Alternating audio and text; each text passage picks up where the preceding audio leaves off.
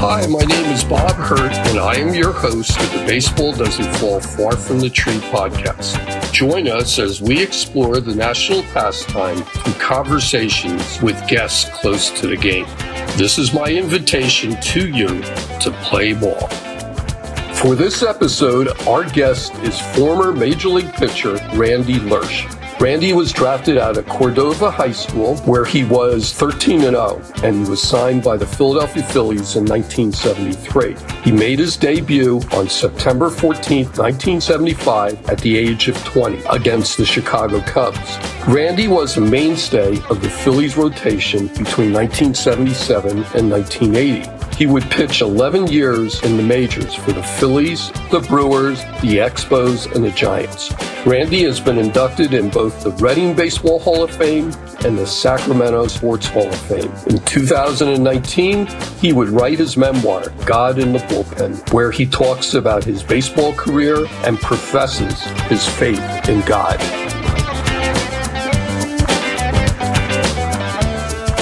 Welcome to our show, Randy.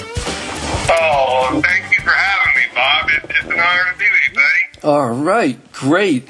Now, usually when I, I talk to former players, I um, I like to ask uh, who introduced them to the game of baseball, which I know your your dad did. Um, uh-huh. Do you think that he lived uh, vicariously through your baseball accomplishments? Because I know he was quite a ball player. He absolutely did. Uh, it, it, uh, lived and breathed uh, my my career, and, and you know, my, me as a kid, and you know, I, I God blessed me with having, you know, my my uh, my one sister who is the third in line out of four kids, and and you know, uh, uh, you know, so there's one one girl, but the other two boys were, were decent athletes, but I God had blessed me with a lot of ability, so my dad just uh, he lived and breathed uh, uh, my baseball and basketball. Well, I know, like I, you know, I had two sons, and uh, you know, I I know that feeling that uh, you know, seeing seeing my kids uh, excel on the field, and and it brings back some pretty great memories.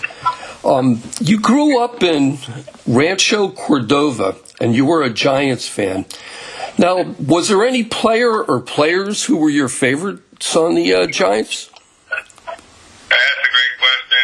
Yes, I, I was uh, I was a I was a left-handed Willie Mays. oh wow! I uh, you know I I don't know uh, you know I don't know how old you are. Yeah. Uh, you know we're but uh, I don't know if you remember the days where they they used to have those for the kids. You could like almost make your little transistor radio or stuff like that. And you know I used to like. Uh, uh, I love the Giants so much. Where I'm going with that is, I, I would go and, and sneak in my the upper bunk bed and uh, build myself a little radio and listen to the Giants at night. And I always especially loved uh, uh, listening when Willie came up, and you know, uh, you know, it was McCovey, and who I actually got to pitch against. Oh wow! Major leagues, and, and but uh, I used to pretend like I was Willie Willie Mays in center field. I was I would do the basket catch, and you know, and, and uh, you know, I was tall and skinny, as you know, but yeah. and left-handed. But I, I did everything I could to uh, emulate Willie, Willie Mays. Yeah, yeah. I'm. Uh, I. I'll be 66 in April, so uh, oh, okay. you know I remember Willie really well, and and uh, you know I was. I think I had mentioned to you that I was a Pittsburgh Pirate fan, but I actually you know, in the 60s, I loved watching the National League where you had the San Francisco Giants and the LA Dodgers and the Pirates always seemed to be caught up in a in a pennant race. But Willie is, as far as I'm concerned, the, the best player I ever seen play. You know. Uh, oh yeah, and you might you might like this is uh, uh, my grandpa used to. I think I was nine, ten years old. We'd go to the Candlestick Park uh, you know, he'd take me to a few of the games, and I got to watch them play. And, and the, the first game he ever took me to was against the Pirates. Oh. And I got a, there was a foul ball came back, and the person next to me got it, and, and it was from Jose Pagan. Oh, and, Jose. Uh,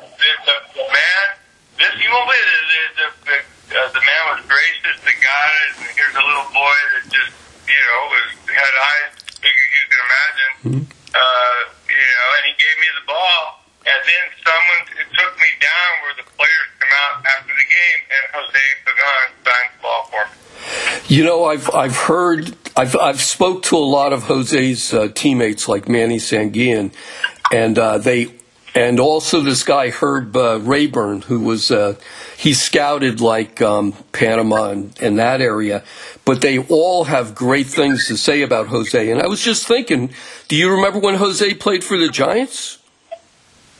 No, I don't. Oh, I okay. didn't, I didn't even know he did. Yeah, yeah, he played for the Giants before he came over to Pittsburgh. Um, No, but. I yeah. didn't know that. I know Manny Sanguillen. I pitched against him. Oh, you pitched against Manny. how'd you How'd you do against him? Uh, I most of the time uh, Ed Ott was catching, Oh, right. uh, but you know uh, I I pitched a uh, uh, I went in uh, I pitched a complete game two to one game I believe against the Pirates uh, in 1979 Okay. and uh, uh, Manny caught, and I remember uh, I had one one on, uh, one out in the bottom of the ninth, and Keith Moreland was catching. He said, "How are we going to pitch this guy?" And it was Manny Sanguillen, and I said, "I'm gonna, I said, I'm, I'm to throw a sinker away and have him roll that sucker over for a double play." And I, the first pitch I threw, that's what I remember about Manny. The time I pitched against him, and he, he hit it with a game-ending double play, and. uh so I was pretty psyched that night. Yeah, Manny liked to swing the bat, so I was I was.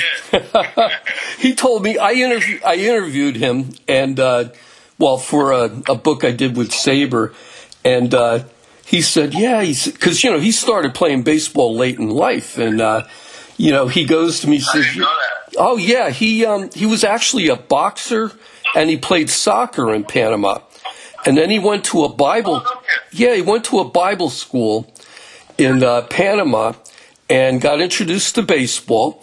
And I remember we were talking and he goes, "Yeah, he says they gave me a bat but they never told me what to do with it." And then uh, he goes and then uh, the nicest guy. Oh yeah, he's he's great.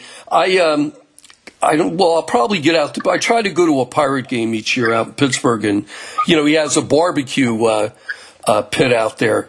But uh Manny's Manny's knees are shot and he's got a lot of issues. So I don't know if uh you know if he's going to be doing that that much uh, anymore but yeah he was a great guy and I like I said I loved watching the San Francisco Giants and and the Pittsburgh Pirates and the Dodgers like in the 60s you know you know my hero was uh, well my favorite team was the 1971 team with you know Roberto Clemente and and uh, S- Steve Blass Yeah, and, you know yeah.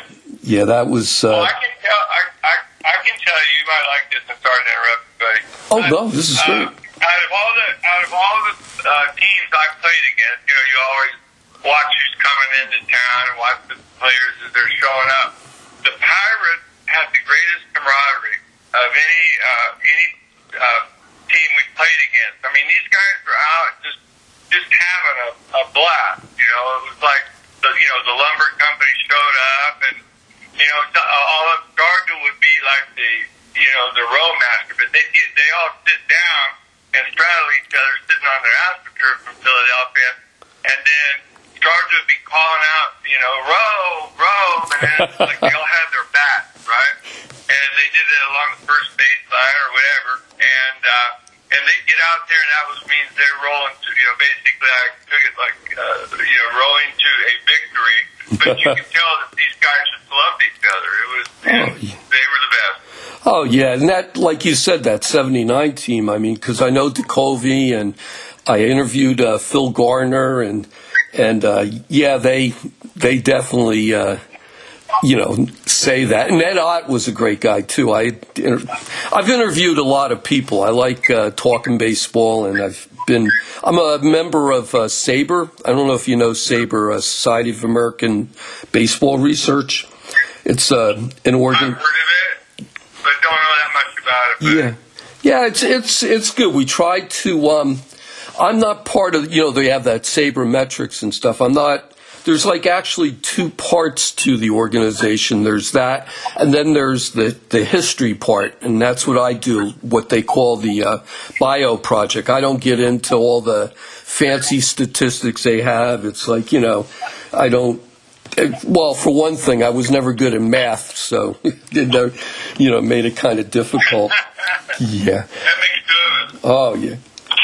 Well, I remember. I don't think I saw you pitch in person. I used to go down to Vet- Veteran Stadium quite often. I mean, I saw you pitch a, a lot on TV and everything. Uh, I grew up in uh, basically like central New Jersey, which we had the Philly games and then we had the Mets and the Yankees and everything. But um, I, uh, you know, reading, you know, when I was researching for this, and uh, you started out in the New York Penn League with Auburn. Is that? Yes, I did. Yeah. Yes, I did. And who was your? Um, oh, I thought I had it written down there. Who was your co- uh, your coach in uh, in Auburn? You know, I, I can't I, I can't remember. I, yeah. Somebody they they actually he was a uh, a college coach. Okay. And you know, I I uh, I know that uh, those days in the minor leagues, they excuse me, they would bring uh, uh, they would use roving coaches. Uh, I think I meant I mentioned in the book, but so they would have a roving, yeah. uh, you know, pitching pitcher's coach, you know, pitching coach, and the infielder coach and stuff like that, and then used a uh, uh, a manager that they had uh, they had found that was, I guess, successful with the kids uh, from the college ranks, but. Uh, it was the least I'm.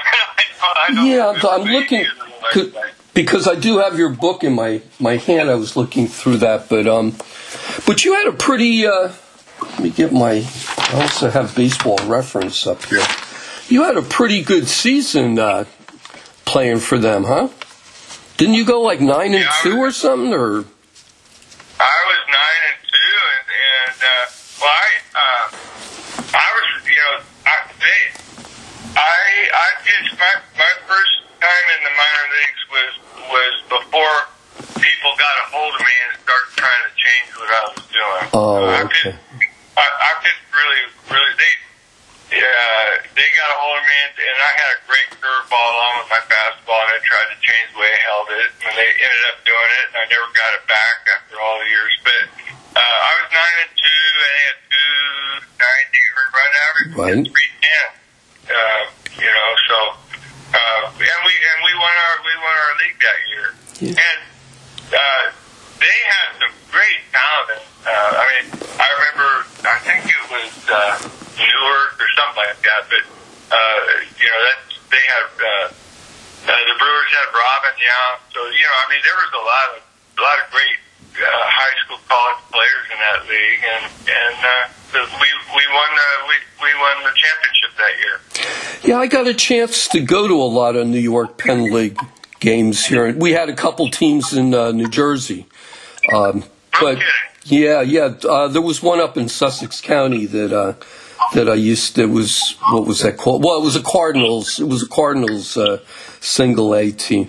But after that season, you went to Reading. How did you? And you you were. Uh, well, apparently you uh, you enjoyed pitching at Reading. You had a, a fantastic year, and and later on you were. I went to Actually, my, my second year, what, what they do is is uh, uh, you might know this, but they have three uh, when they when in uh, uh, your first year of professional ball, uh, it's either two or no, it's just three. They have three uh, Class A leagues. Oh, right. One of them is low, like, and that usually is the ones that they take the kids out of high school and they play a league. And then the league I played in was the one that uh, uh, it was just the second year was college kids that for the first time they've been drafted. That was the New York Penn League, and then they the third one was uh, and where I'm going to say is the Carolina League. So I played in Auburn, and then the, my second year was an Upper A. That yeah. I played uh, in Rocky Mount, North Carolina. Oh, and, uh, right, right. Yeah, I, I ended up, uh, you know, I I, I, I, pitched. I shoot. I, I think I won 13 games or something in high school uh, that year for New York Penn League. Then they shipped me off to play. Uh, you know, to play another season in the same season, and uh, so I, I mean, it just wore me out. I was just 18 years old, and then uh, after that, they they sent me to uh, uh, to like a extended uh, uh, uh, you know training in Florida, and then uh, uh, went back home, got married, and and then headed to uh, to Rocky Mount. So my where I'm going at is uh, uh, I just I was I was just a string bean, and and and I ended up uh, I, my arm just didn't hold up. So uh, I had arm problems uh, when I was uh, in that second year in, in pro, and I was seven and six, but I still had a I think a three thirty earned run average, but I didn't pitch many innings. And then the the, the next year I went to Double A and was sixteen and six in in uh, Reading. How did you like? You know, I've been to the field in Reading. I mean, that is like that is an old time minor league field. I think they built that in the the fifties or something. Uh, in fact, that's what's on the cover of your book, right? Is is uh, Reading? Nice going, yeah. That's that's, uh, that's on the cover of the book. Uh, uh, Lurch, the uh, Yeah. uh, the what do you call it, the assistant editor. He, he was, I call him the editor, but he was Uh. the uh, you know the, the co-author, or whatever. But he uh, he actually lived only like oh an hour, hour and a half away from Reading. And so I told him, said, Hal, you know, I have my greatest minor league season, one, uh, one of them, uh, in Reading. I, why don't you go and uh, take a picture of that? It'll be nostalgic. And uh, take a picture of that. We'll use it for the book cover. And uh, yeah, it, it was a great old field. Yeah, you know, it, it's funny when you sent me the book and I saw the cover. I'm like, man, that field looks familiar. And then inside, like I'm reading, it says uh, it's the Reading ball field, and I was like, oh yeah. Now, when you played there, did they they? I, I remember taking my oldest son there to see games, and they used to have a train that used to. It was a small little train, and it used to go around the field. Did you have anything like? I don't know when they started doing that. No, I don't. I don't remember that. Yeah. Uh, one thing I do remember is that, oh my goodness, I, I traveled like you can't believe. I mean, we went into Canada.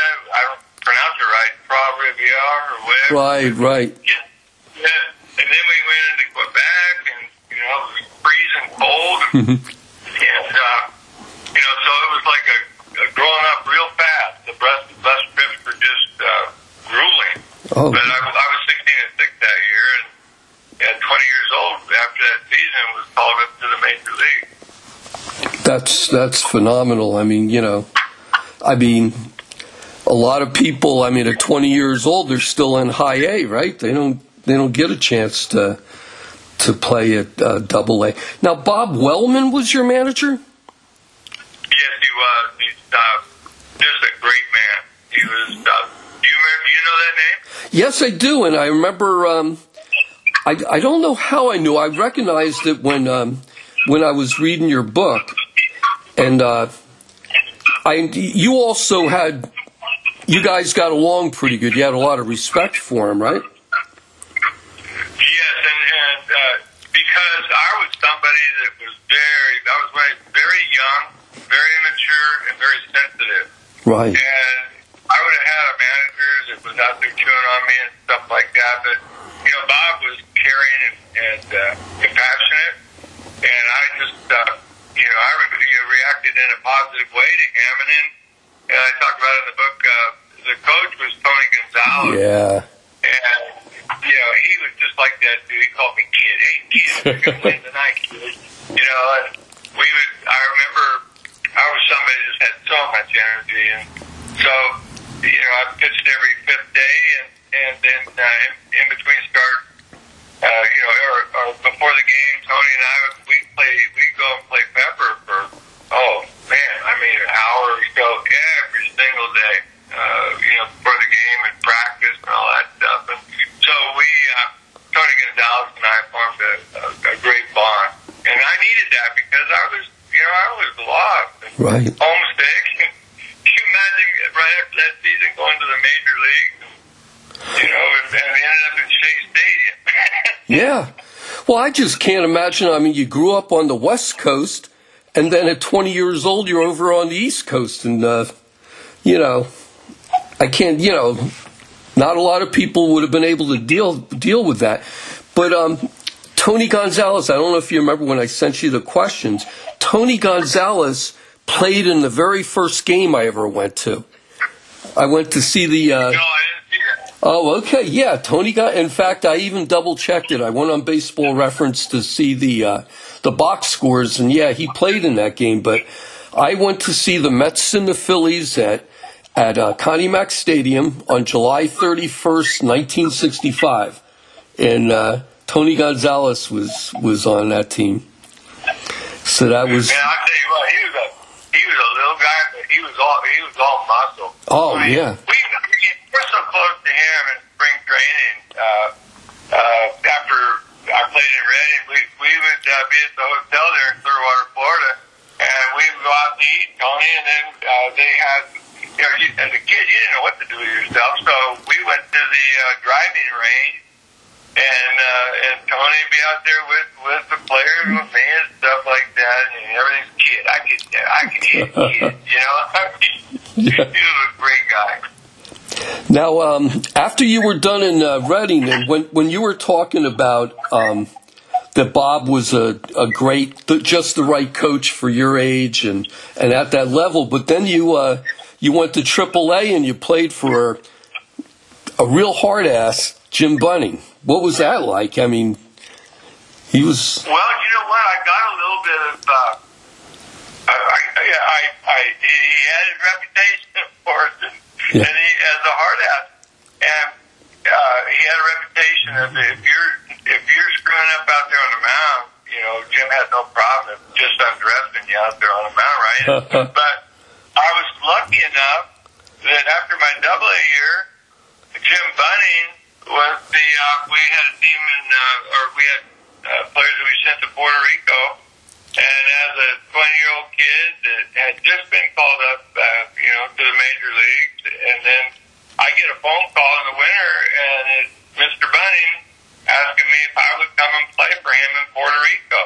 Wow. And I'm going. You imagine, you know, I, I mean, I, I just got married. I, I, uh, I just overwhelmed. I thought, man, I'm going to get a break in the wintertime, and, and uh, I get shipped off to Puerto Rico. And my goodness, I mean, that I had no idea that you're going to be playing with Puerto Rican players that are some outstanding players in uh, in the major leagues, like Willie Montanez and Ed Figueroa and you know, uh, uh, Roy Howe, and I mean, just just a lot of a lot of real good players. Uh, Sixto Lezcano, Jose Cruz. I mean, these guys are all top-notch major leaguers. So I went and played for Jim Bunning in uh, Caguas, uh, in the town of Santurce in in, uh, in Puerto Rico for Jim Bunning. So at least I I have I I got the a little bit of a of a breaking in at Jim, and I had a just a great year. I mean, I led the I, I tied for wins or something like that, and then uh, led the league in strikeouts and earned run. I just I, I had a great year, so Jim left me alone. Now, now he had you. You were at Santurce, the Crabbers. Was that the team? we were uh, we played for Cocklin. Oh, okay. Because I was going to say Clemente. Clemente uh, played for uh, Santurce uh, Crabbers. I remember. Well, we actually, uh, I was, the, I forget the name of the hotel, but I was right on the beach, uh, it was a high rise, it, we had a, uh, uh, oh, what do you call it? What do you call those tiny little rooms? It's like a, a studio. right, right. Uh, the, the balcony, the balcony over, uh, overlooked the ocean there, and it was right after Clem- Clemente was killed by a Oh. crash, and, and they had the light out there, and then people said, you know, that is out there. And I said, no, I, I, they they have that beacon that just is lit up right where his plane went down.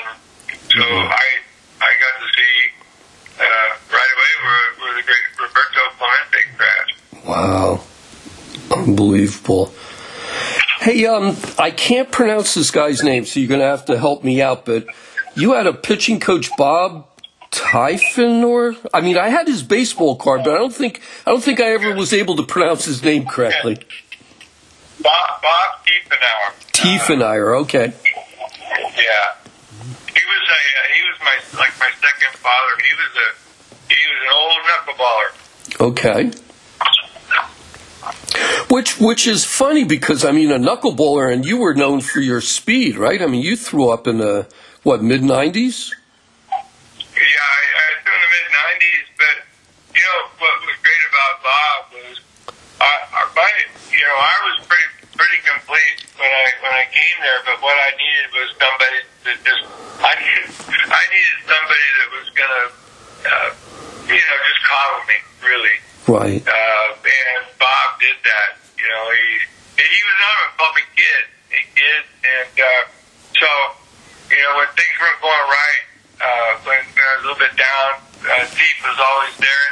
Uh, he was actually a uh, he was a traveling uh, pitching minor league pitching coach, and uh, he uh, he ended up uh, uh, being a bullpen coach uh, when I was there for one year also. But yeah, he was he had he had a lot to do, not because he taught me uh, how to pitch and stuff like that, but he he gave me my confidence I needed to uh, to succeed. Uh, he's just a great man. Right, right. Um, well, I, another question I ask uh, the former players that I interview: What was it, it? It had to feel great, but what was the feeling when you put on a major league uniform for the first time? Was there any anything special that happened, or was it just like putting on a uniform? For me, the, the most uh, overwhelming part was uh, the, putting on a uniform. Uh, having my name on the back was a big deal. Having learned, uh, Right. but the big thing was me was uh, when I was called to the major league uh, to walk down and look up and see the huge field. Oh, And I, I think I, uh, maybe the first, the first stadium I ever uh, went in was uh, Wrigley Field. right. And, you know, you, you I, I talk about it but for the, uh, you know, the, what do they call it, the, the organ and, you know, what, what do they call those, uh, those old time organs that, you know, like an air or, organ or something? Oh yeah, yeah. A pipe organ. A like pipe was a pipe organ. Yeah, yeah. And then the Wrigley Field was amazing, the fans and all that. Uh, and then uh, I, I remember the one that just really, uh, I the first ball I ever saw uh, in the major league when I was hitting. Uh, I hit it off the top of the uh, right center field fence in St. Louis. I missed a uh, home run by a foot. I still got that ball, and uh, so St. Louis was good, but it was Shea Stadium. I mean, Shea Stadium was so high. I mean, those it, it, it's like it went straight up in the air, and the the the one we pitched against, the one that we played against was Tom Seaver, Oh wow. and I and I, uh, you know, I it's funny as a, as a kid, I never realized, uh, you know, I was so much into my my high school and stuff like that, and only the Giants. I didn't really pay that much attention to all these other great players, but then, until I got to the major leagues, and then they the guys started telling me, "Oh man, look, Tom Seaver, you know, you know how good he is." And I remember uh, we went down, uh, you know, uh, the bullpen was left field line in Shea Stadium, and the Phillies were playing against Seaver, and, and I think his score was two to one or something like that. Seaver's winning, and uh, he it was packed, and it, at the end of the year, uh, obviously because I've been called up, and and uh, they had we had uh, been on I think first and second or something like that, uh, and Seaver needed three outs, and he was just cruising. And all of a sudden, you could just hear the the pop of the glove and a rat, you know, and and it was like good morning. I mean, it, I think it was Dick Allen and you know and Smitty and you know great hitters and. and you know, it was like good morning, good afternoon, good night, go sit down. And it took him like nine pitches, twelve pitches or something like that, and he just finished them off. And he started, he started the, that fastball has on the outside part of the plate at the knees, and then he worked it up to where the guys couldn't catch up with it. He just he decided I'm taking this baby home. and I never I never seen a pitcher that over overpowering uh, like that. You know, you know, it was funny when I, you know, I pitched in uh, high school like what seventy one to seventy five and everything, and our, you know, back then coaches, you didn't really have anyone that knew about pitching. It seemed like, or at least my experience. And I remember the coach I had in high school used to go. Uh, his his instructions were like he would play a, a video of Tom Seaver. He says, "Okay," he says, "Pitch like that." it's like not everybody's going to be able to. Yeah, yeah, I'll pitch just like Tom Seaver, right? but uh, no, I tried to do that, but he, you know, he was he, he was cocky, right? Yeah. And here yeah. I was six foot five, and I tried to, to drop and drive. Yeah. there was no way. I, I I found out that I was a big whip. I wasn't a dropper. Right, right. Well, that's, I mean, that, that nickname you had, the Blade, I mean, that was definitely, uh, you know, a, a descriptive nickname, I guess, for you, right? Your size and everything. Is that why you got? was. I mean, you know, Bowa gave me that. Okay, Bowa did. Okay. Yeah, Larry. I, I.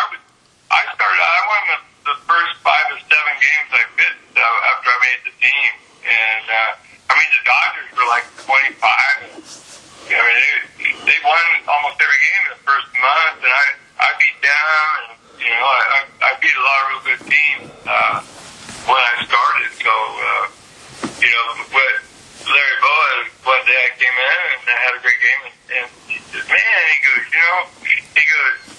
I'm gonna name you. You're skinny as a razor and sharp as a blade out there. You know, so you, you were sharp today. So that's good. That stuck.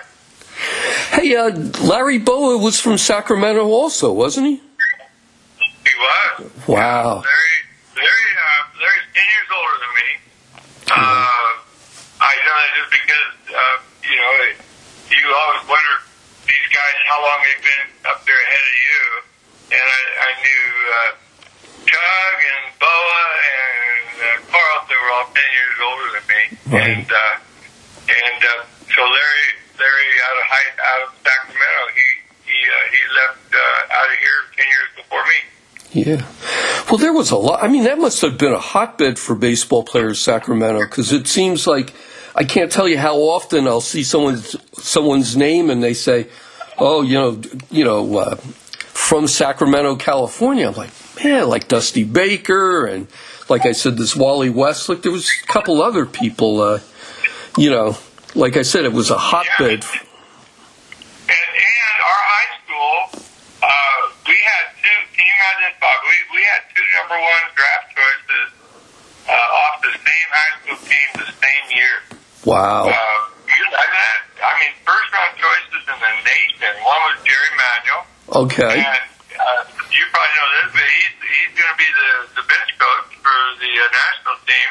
Oh, is he? Okay, right. Yeah, and uh, you know he was Jim Leyland uh, bench coach for I think the Marlins when they won the World Series. But he was Jerry Manuel was my teammate. We walked home from school every year. He every day. Uh, but we had Jerry went to the major leagues, and we had uh, three other guys uh, that played. That went to the major leagues off the same high school team the same year, and then other years we, uh, you know, I'll bet you we have. Uh, uh, you know, 10, 10 or, or more players that played in the major league. Uh, but, you know, Boswell, to Cordova. Right, right. Wow. Yeah, and, you know, so we we had a, a lot of, we were, I think, third in the nation or something like that. Uh, and I was, I think I was 13 and 0 that year. Yeah, I think on yeah your senior year you were thirteen and oh. Something like, something like that. But I know I lost one, one game in high school. Yeah, you were like thirty-five and one, I think. Thirty-five and one during your high school career. Yeah, and you know what they did, Bobby? Uh, uh, uh, a guy named T.C. Martin, uh, he's got a radio show out of, uh, you can look it up. Uh, Okay. Martin show out of, uh, out of Las Vegas. Uh, great guy, but him and Dusty got together, uh, eight years ago or something, and they said, man, we've got, Sacramento has so many great, uh, athletes, not just baseball, but Oh, you know, yeah. I mean, football.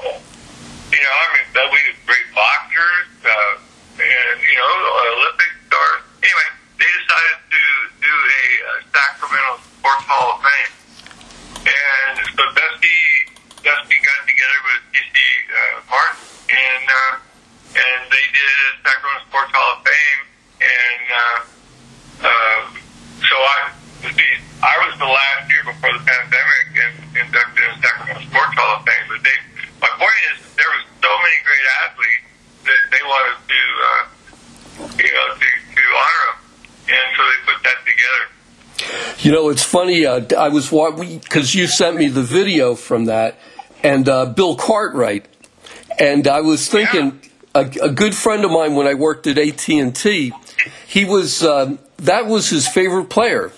You know, he liked the Knicks and stuff, and I was like, I don't, I don't know. I just I didn't, you know, I don't I don't know what the attraction was, but he loved Bill Cartwright. You know, Well, you know, Bill has, I think it's, Bill has a, uh, a podcast. I don't know if he's doing it now because of basketball season. He was, he's still uh, coaching over there at uh, University of San Francisco or whatever. okay, San Francisco State, I say. I think that's where he came from. Actually, Yeah. Before he went to the NBA, but I, uh, I did Bill's uh, podcast. What a great guy. Oh yeah, yeah. I listen. I listened to that actually. I when I was doing research for this, that was a good podcast. Oh yeah, and, and uh, on my uh, uh, what do they call my my web my page on Facebook, that there's a picture of, of me and uh, I think Dan Boston and uh, and uh, Cartwright and who's the great boxer? Oh yeah, yeah, yeah. I, I was just looking at that too, and I can't think offhand uh, who that was. There was a picture of you guys standing there, and you were holding your uh, Yeah. The the plaque. I guess they gave you, and you know, yeah, that little guy, right? yeah, yeah, that's for sure. Now another question I wanted to ask, like it's similar to the, uh, you know, putting on a major league uniform. What was it like seeing yourself on a baseball card?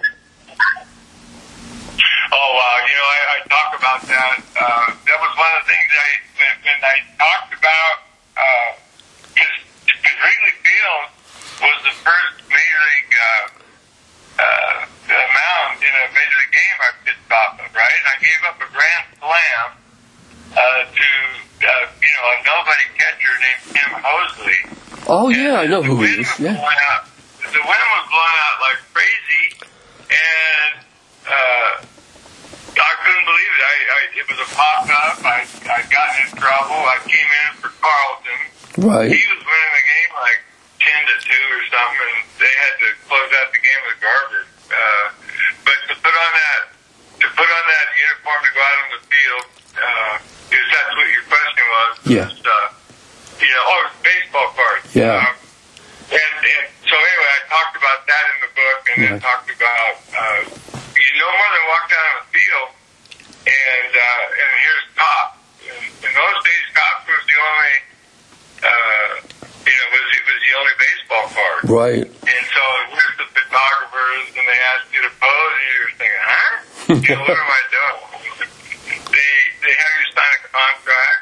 Uh, I think it was hundred and seventy five dollars or two hundred dollars, and then they just one up uh, you every year uh, for I think like fifty or seventy five dollars, right? Right. and uh, until they started to get, uh, you know, to where they're, uh, uh, they, there was some competition to other Donruss and people like that. Oh, yeah.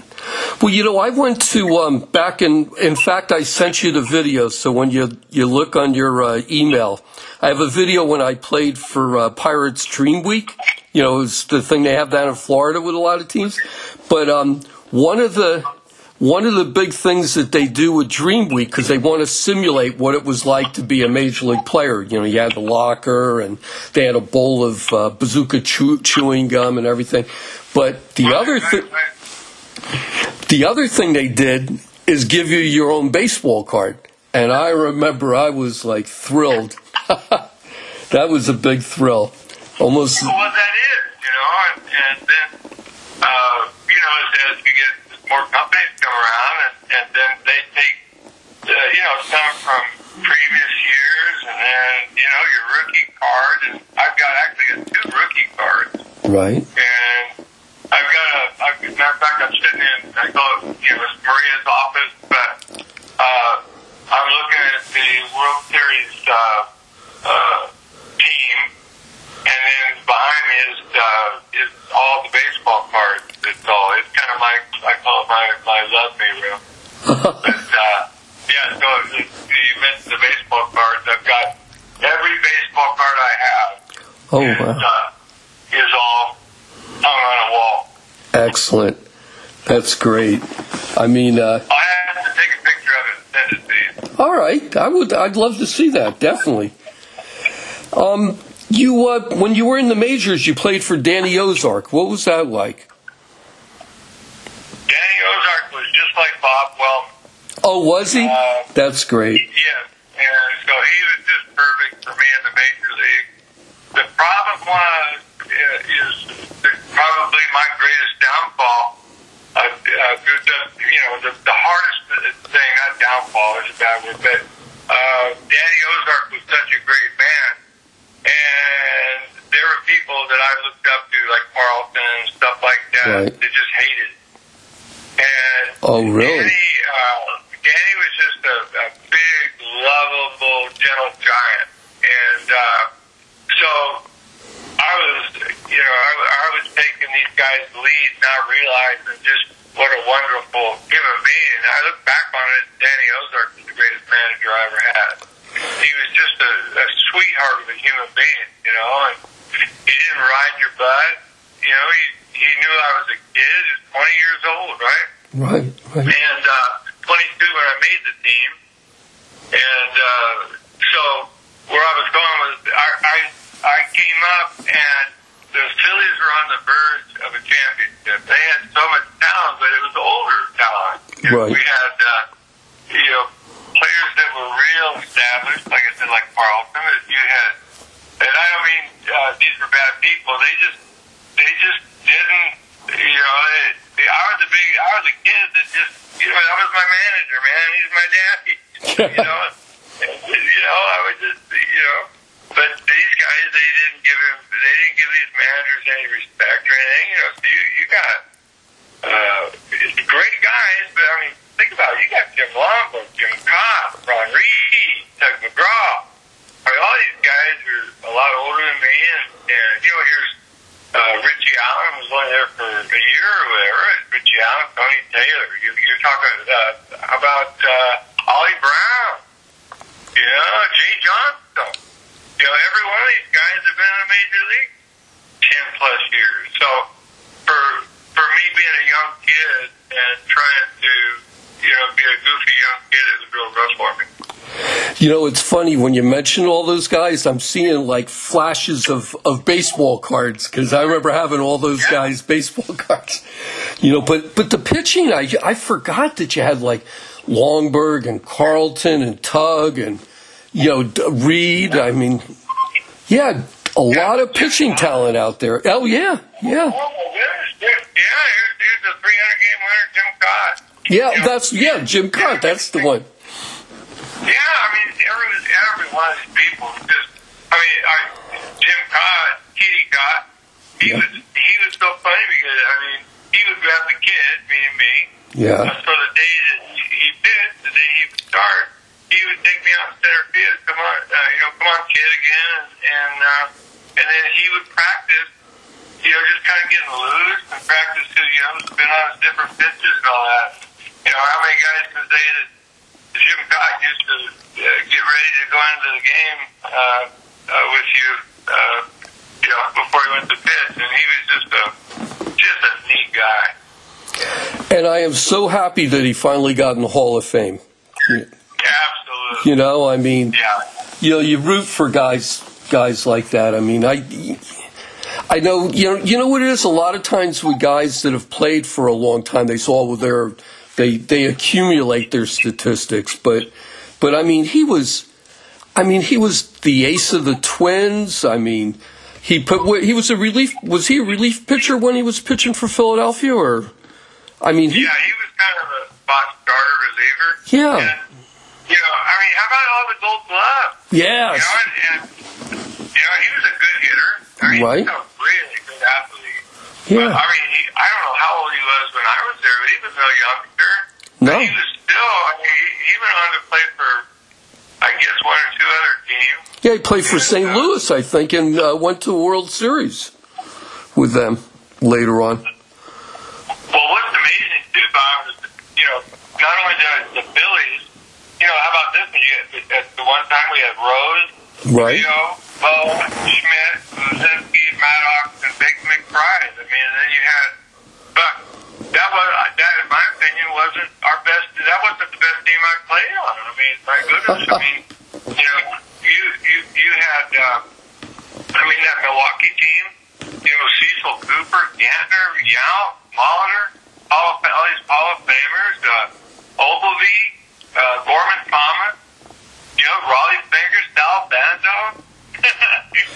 You played you played for a bucket full of uh, Hall of Famers. I mean, geez. Well, think about that. Then I went to uh, Montreal, and you got Gary Carter and Tim Raines and Steve, Steve Rogers. And, you know, it just it, it went on and on. did you ever go? Did you ever go to the Hall of Fame at uh, Cooperstown? I did. I, I actually, uh, I they have a Hall of Fame game uh, where they bring, I don't know, it's like middle of the season how right. they do it, called Doubleday Field. Oh, Doubleday and, Field, right. Yeah, and, and they brought, uh, uh, they, they, two teams, one for the, they usually bring an American League team and a uh, National League team, and they brought the Minnesota Twins against the Phillies, and uh, because I can hit, uh, and Danny didn't want to make, Danny Ozark didn't want to make a hit, but they have a, a home run hitting contest uh, against the Twins against the Phillies, and uh, I was one of Danny's uh, representatives.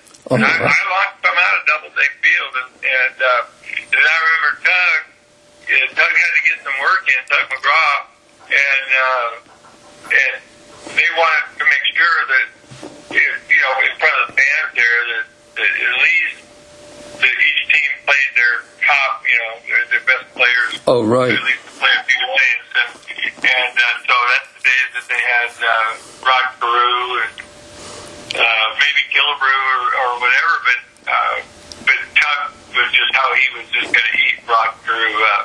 I remember those days. You know, he couldn't eat. Tug couldn't wait. Of course, Tug gets out there and he's. Uh, you know, I mean, he's making a, he's just being a donkey out there playing right. with Rod. How, where do you want it? You know, and the, yeah. you know that kind of stuff. So he was, I, so that's my claim to fame. I went to, you know, I, I went and saw the uh, the the Hall of Fame. Uh, you know, played in that Hall of Fame game and went there. And I, I'm in it a few times in a negative way because I know I gave up uh, Pete Rose's 40th consecutive hit. Oh, really? In Cincinnati. Yeah when he was on that role. Yeah. You know what I was? Uh, I'm going to ask you about. Well, with Tug McGraw, I know you guys were tight, and and uh, he was a big help for you, help you know, help for you and everything like that. But you know what? Question I never it never occur, occurred to me. I mean, the screwball was his pitch, right? Was Tug's. Yeah. Okay, now how often do you think he he threw the screwball? You, you know, a lot. Oh, he did. Okay, yeah, I mean. He, yeah, he threw it a lot. And you know what? It wasn't very good. really? But it was, it was just it was just so weird, right? Yeah. So I mean, these these hitters aren't used to you know that uh, a left-handed pitcher, right-handed hitter, left-handed pitcher throwing something that literally going to break big right away from you. It slow and big, and it, it was you know it started at the, probably the right-handed hitter's shoulder, you know, his left shoulder, and and uh, just kind of kind of floated over to the other side, right? Wow. Now, did he set that up with anything, or he just, uh, you know what I mean? Like you set up a curveball, or? You know, Tug would, Tug was, uh, he would usually set that up with uh, with his uh, high rise inside fastball.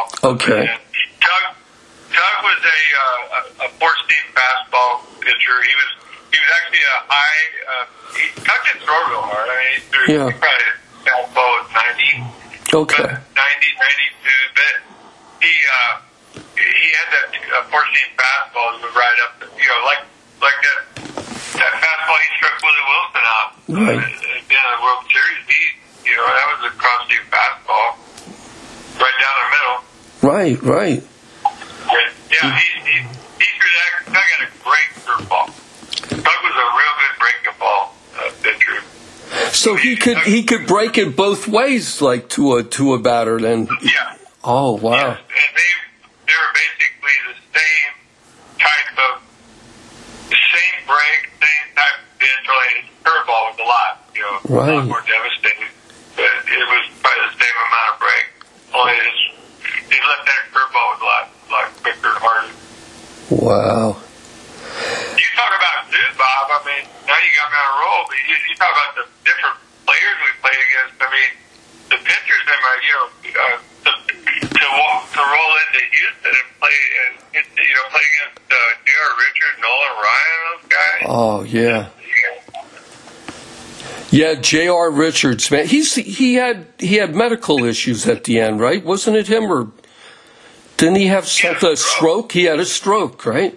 But I mean, That was go. God yeah, I mean he was there. There's no telling where he would have went. I faced him a lot. I, I actually hit a double off the left center field fence off of Ryan in San, Francisco. And I, I, I, I, I hit, uh, I hit J.R. pretty good. Oh, I really? like the fastball. Okay, Uh, they threw really, they threw really hard. yeah. Well, yeah, that staff they had like J.R. Richards and uh, Don Wilson. Didn't they have Don Wilson then too? You remember Don Wilson? He was. yeah, Uh, no, they didn't have. Oh, he wasn't there. Yeah, he was probably out. That was the, that was the time when uh, uh, Joe Niekro, Joe Niekro. Jared Richards, not Jared Richards, uh, uh, Andujar. Andujar, yeah, Joaquin. Yeah, they they they had. Uh, there's another team. They you know was in center, and you know they they had a, a cruise. They had a good team. the Astros, Yeah.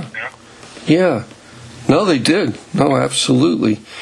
Hey, uh, another th- and it was funny because you know, I was listening to your uh, interview with Ralph Tycho, and uh, I think the most most of that interview he was talking about the book The Forever Boys, right?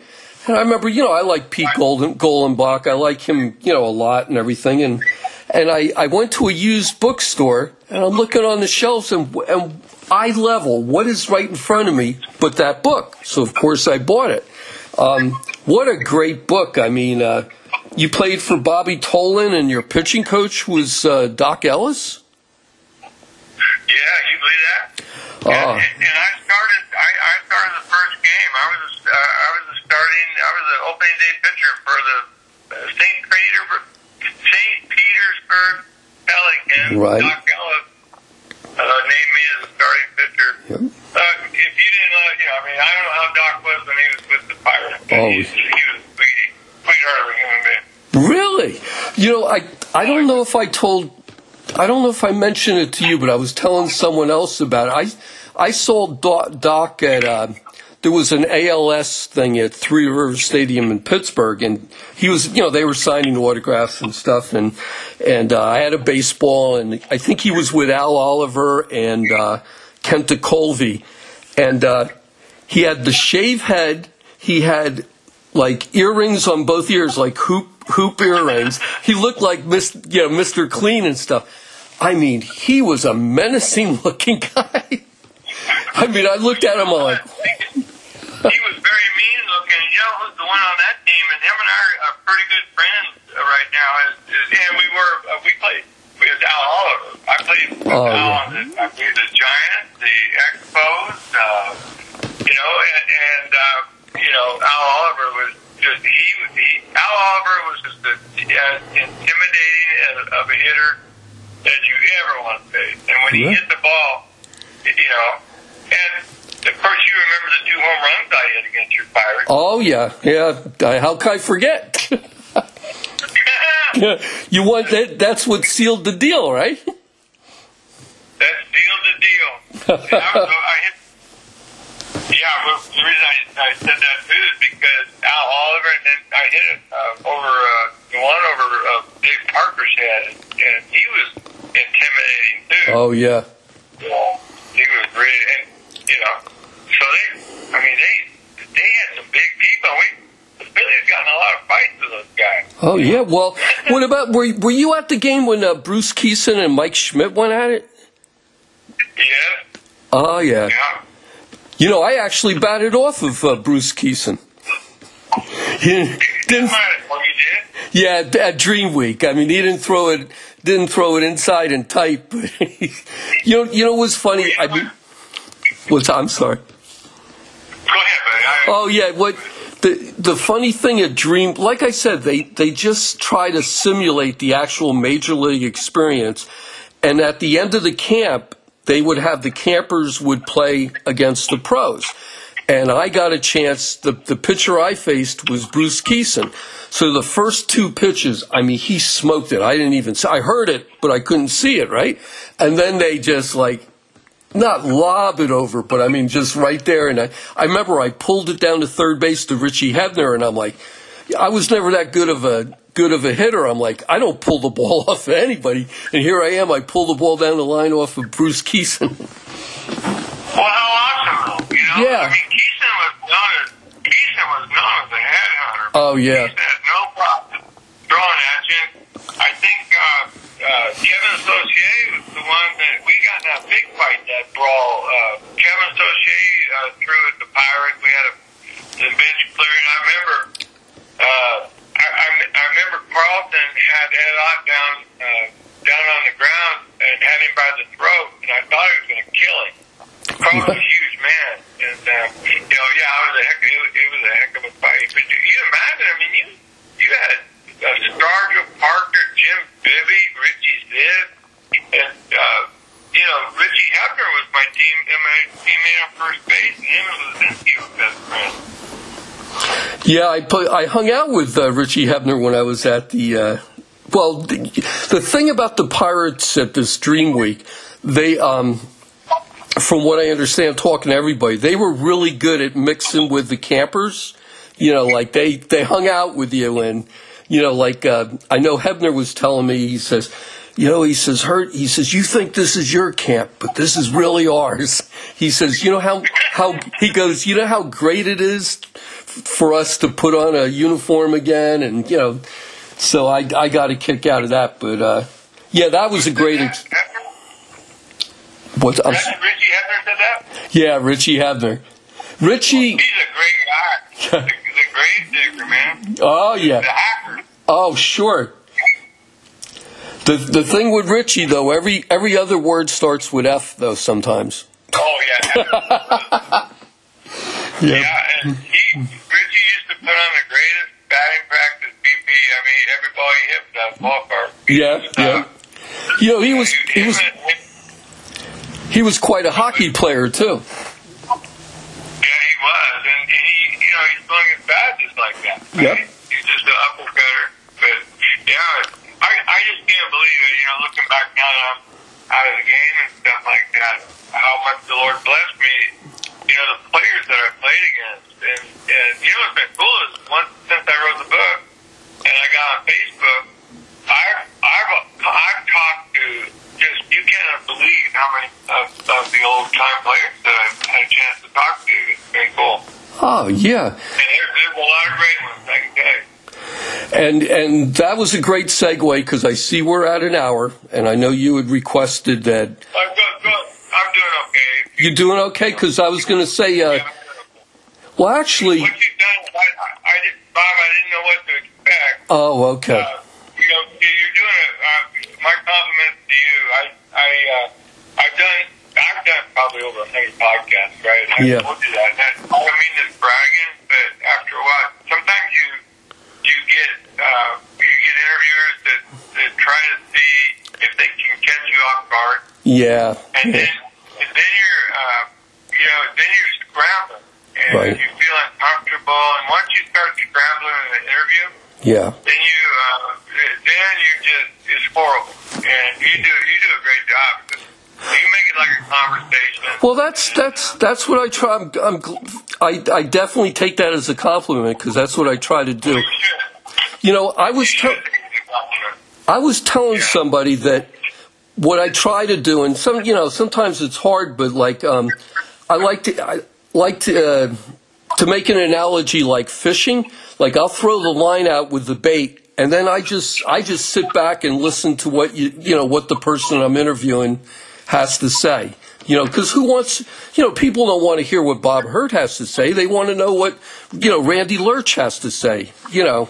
So, uh, Well, I, and I can tell you're you're kind heart. So you know you you make the interview how like you would want to be treated, and then what you do is is that you've got your you say your brother-in-law or brother. Yeah, yeah. that- that Go ahead and, and break it down.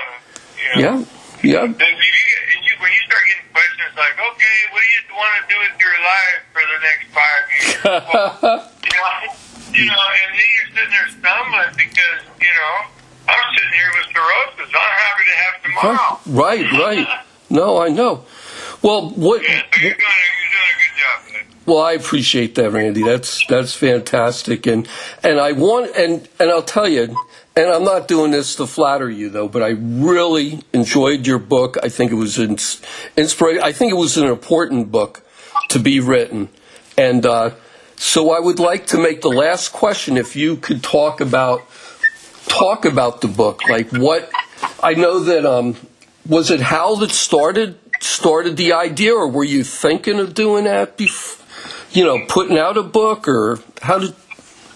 What can you tell me about? You know, well, since we're we're both Christians and we believe in God's Spirit, guides us. You know, uh, I don't believe anything happens by accident. Right. And uh, after uh, after I got the cirrhosis, well, let me back up.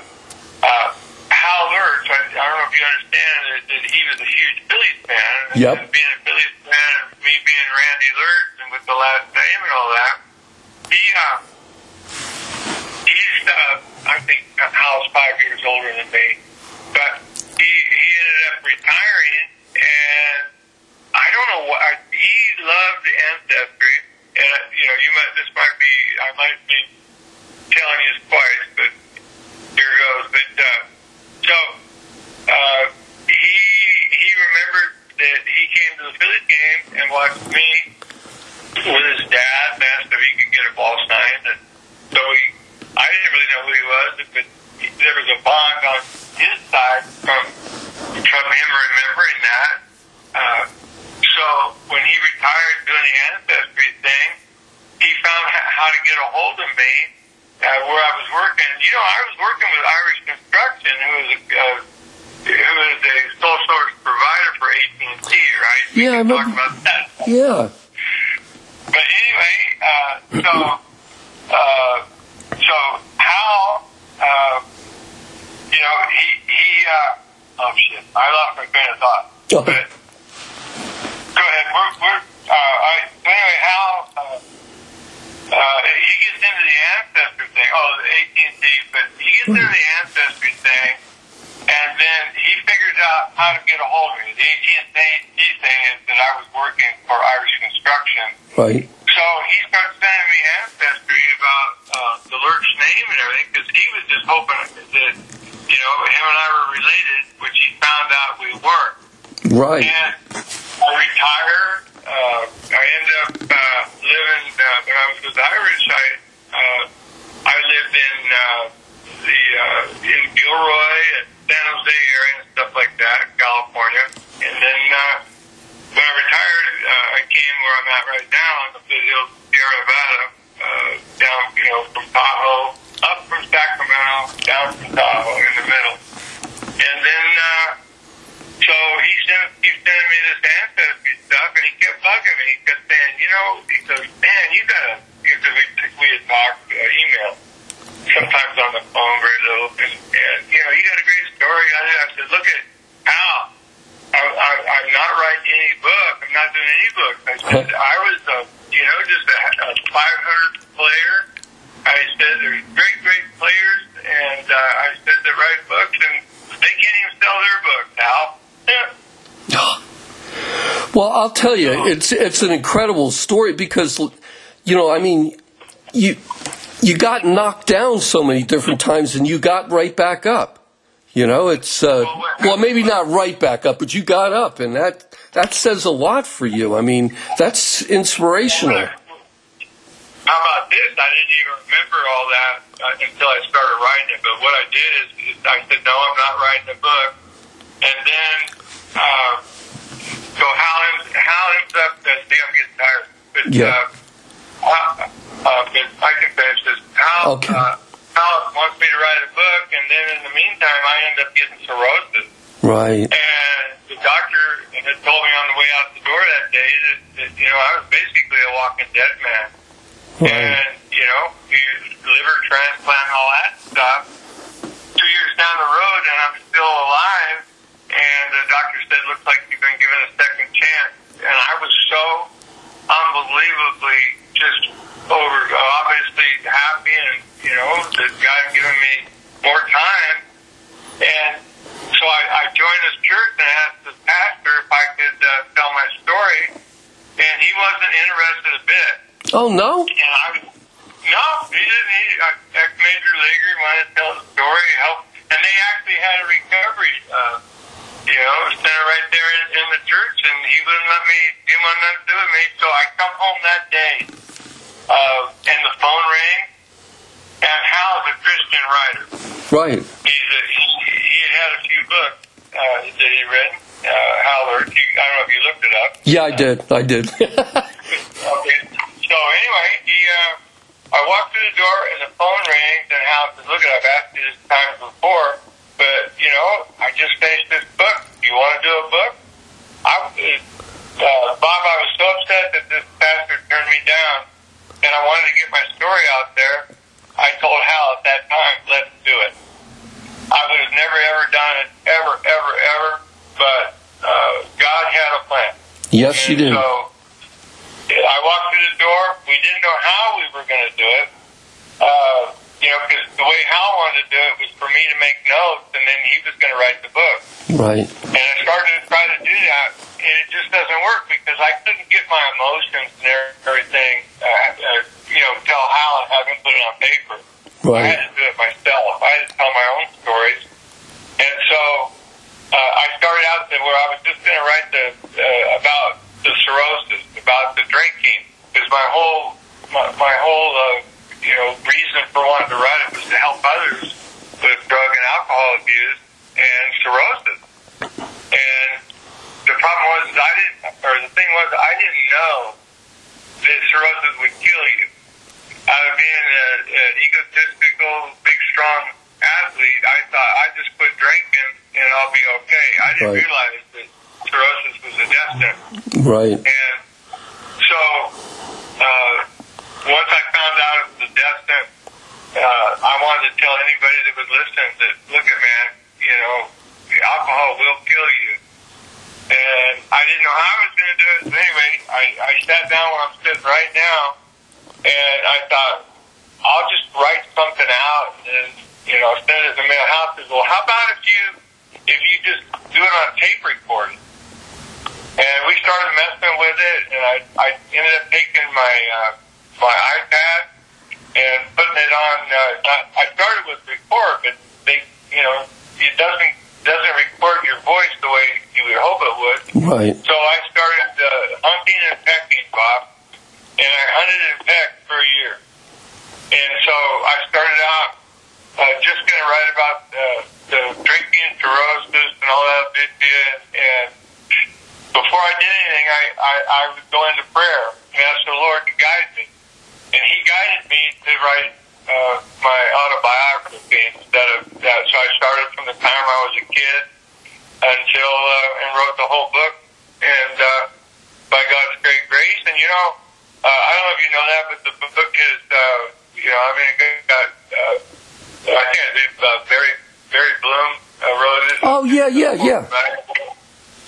And uh, so it's gotten really good reviews, but we were going to get uh, we we were going to get a uh, get it published, and it, you know I don't have the notoriety like you did to get yours, but I uh, we we ended up uh, uh, not doing that because every time we talked to a publisher, they wanted to make rules and stuff like Right. that, and I had been contacted by people about maybe doing a movie and stuff. And so we just used uh, Hal self-published uh, his uh, books, uh, you know, uh, through his ministry, and uh, so we just went ahead and had Hal do that. He, Hal signed all the rights over to me, and then uh, the, the rest is history. Wow. You know, I think it would make a good movie. You know, is that that still on the table? you thinking about it, or what? You know? The, the problem was uh, that there's a there is a movie. There's a studio right here in, in Rancho Cordova, but the one one that I forget the name pursued it out of Philadelphia. Uh, they found out that in order to tell the story about the drugs and all that other stuff, you really have to rewrite a lot of stuff, and, and uh, you'd have to get the rights uh, from the Phillies because a lot of that stuff is, is the Phillies in there. Oh, So right. People that were thinking about it, they dropped it. It would be, it would be pretty cool. Yeah. You know, if it, well, because the, the dog attack and the, you know, Oh, yeah. the, the stuff, the, you know, the, driving off the cliff. Yeah, you have a lot of. Uh, there's a lot of stories in the big story. You know, you have a lot of, you know, you know, like they say, sidebars kind of to the the uh, story about your your life and everything. You know, and what's funny about it is that I had forgotten all about that. The day that, probably did this with your book. I don't know how you know how you start each day, but uh, I didn't know what I was going to write, and I go into prayer, and and uh, things, um, you know, like you, uh, you know, things, memories would come to me that I had forgotten, like like Tug McGraw, you know, sitting alongside the road with steam coming out of his butt, you know. I like I like the story where he, he got himself locked up. He demanded to be locked up. You imagine that? In Pittsburgh. I know, and, and I'm thinking it was down probably down the strip district down that way. well, yeah, you know, I mean, he, he came in and sitting in the bus at the day game, and, you know, he, he, just looked like hell. And where the hell you been? Like caught. He said, he was in jail. What? you know? And he said, yeah, he says, I, you know, I beat on the door or whatever, and I told them they better let me in because I'm a detriment to society. and, you know, I, I mean, that's Tug McGraw to a T, right? But, uh, yeah, there was some, uh, I mean, the stories in there. Uh, the one story, the one story I didn't put in there because I, I, I thought Tim McGraw would get mad at me, but here's one for you, is that, uh, Tug, we're in Houston, uh, and I was getting pretty close to Tug. I think I, it was probably 79 or something like that, 78. Uh, I made the team, and, you know, I first came up to 75, but anyway, I took, took calls my room, and he said, man, this, and, but I found out later he's lying his butt off. He says, uh, this, this woman just called me and says, I've got a kid. And, and I said, I do? He goes, yeah, he's about 14 years old, 12 or 14 years old or whatever. and his name's Tim. Oh, And I said, uh, this is, you, you got, you got a story here that not, not too many people know, but, uh, Ted- he said, yeah, he says, uh, so she's bringing him by the ballpark. really? His mom, Tim's mom, yeah. So, so I said, well, I said, bring him by my locker. I'll let him know if he's yours. So Tug's playing stupid, like he doesn't know. Right? Right. And so he brings Tim McGraw by my locker, and he looks just like Tug.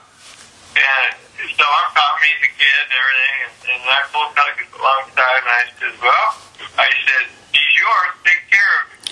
Great story. Yeah. You guys had quite a friendship. I mean, uh, you know, when uh, when I was reading the book and uh, you know other other research I was doing, and and uh, you know, Tug McGraw, like I remember when he was with the Mets, and I I loved him when he was with the Mets, and then he got over came over to the Phillies. I mean, he was just uh, just a great guy, and uh, you said he was like ten years older than you. He's he's were, you- Yeah. were you like a kid brother to him then, huh? Yeah, I was like his kid brother. I mean, I I just really looked up to him. Yeah. He was so freaking Bob. He was so freaking dingy. I mean, when he when we would go after they Mets won the you know, Miracle Mets won the World Series, he Right. he uh uh I mean he was big in New York. So we would you know, we we'd go into Shea and play the Mets. I always pitch good there for some reason, probably because they weren't any good. Yeah. but anyway, uh so I remember you know, this is the kind of stuff he did. We go in there and the press just loved Tug. And so they after the game, if he, especially if he closed out the game or whatever, he, you know, there would be ten daily newspapers. You'd have, you know, Philadelphia press and Right. New York press and all that stuff. And so when when Elvis died, uh, Tug had kind of the same type of hair and stuff like that. So Tug started wearing his hair just like Elvis, and it got around that uh, you know that he was mourning Elvis. So the asked him Tug all about it. He says, uh, he goes, yeah. He goes, you know, he, he says, I loved Elvis to the point.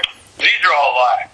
He says uh, that, that we I formed a band in the off season.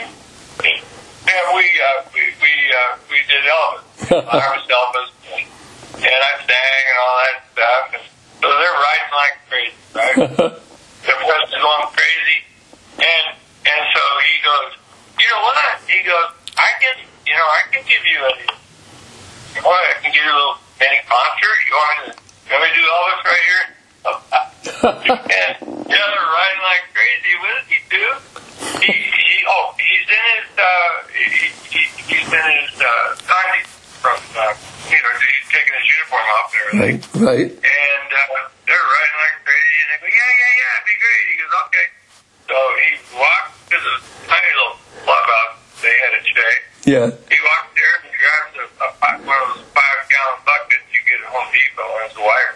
And uh, and he pulls his pants down, sits down, reaches over, grabs a newspaper, like he's reading a newspaper, and then he grabs his chest and falls over dead. He goes, "That's my Elvis impression." Oh, oh, man.